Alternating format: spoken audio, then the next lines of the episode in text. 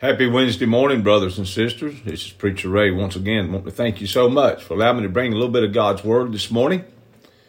This morning, the title to our message is The Stopping Point. Let's look at Job chapter 38, verse 11. And he said, Hitherto shall you come, but no further, and here shall your proud waters be stayed.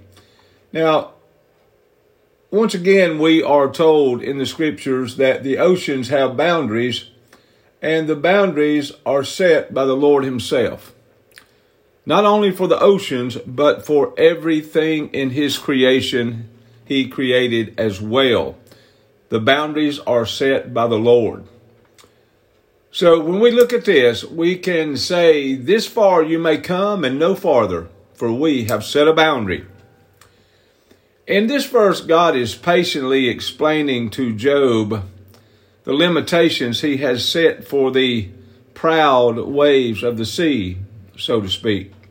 And sometimes we think evil has no bounds, that it has a free rein to wreak havoc in our lives without any restrictions, and sometimes it sure seems like it.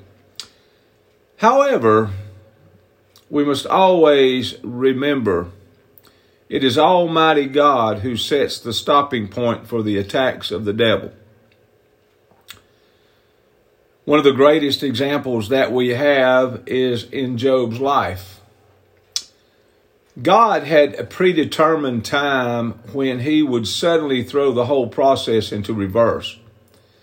Thus began the greatest test of a human being outside of Christ Job.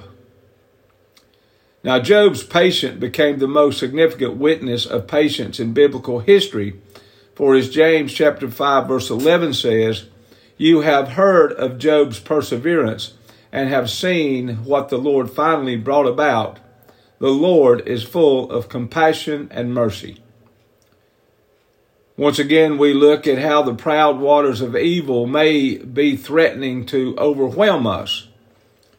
But God knows the moment when they will hit their limit, when the brakes will be put on and the stopping point will be set. On that day, your enemy will be like a wild dog at the end of a long chain, and you will be able to rest peacefully as God says to the enemy, This far and no farther. I have set the stopping point. As I conclude this little message for today, I pray that the Lord has give you a light in the midst of your darkness. That he's given you peace in the midst of your storm.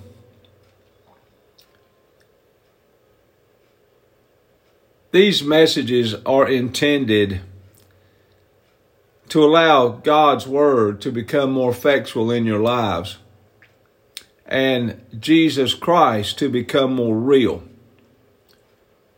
And the greatest thing that we can do to enhance that is to seek, search, study, and pray.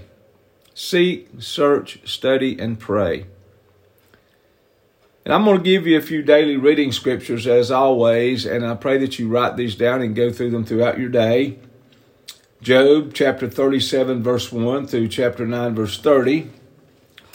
Psalms 44, verse 9 through verse 26, Proverbs 22, verse 13, 2 Corinthians chapter 4, verse 13 through chapter 5, verse 10. And I want to thank you so much for allowing me to speak into your lives this morning. I pray you have a very blessed day. And I just pray that once again you will seek, study, search, and pray. God bless you. Thank you. Love you.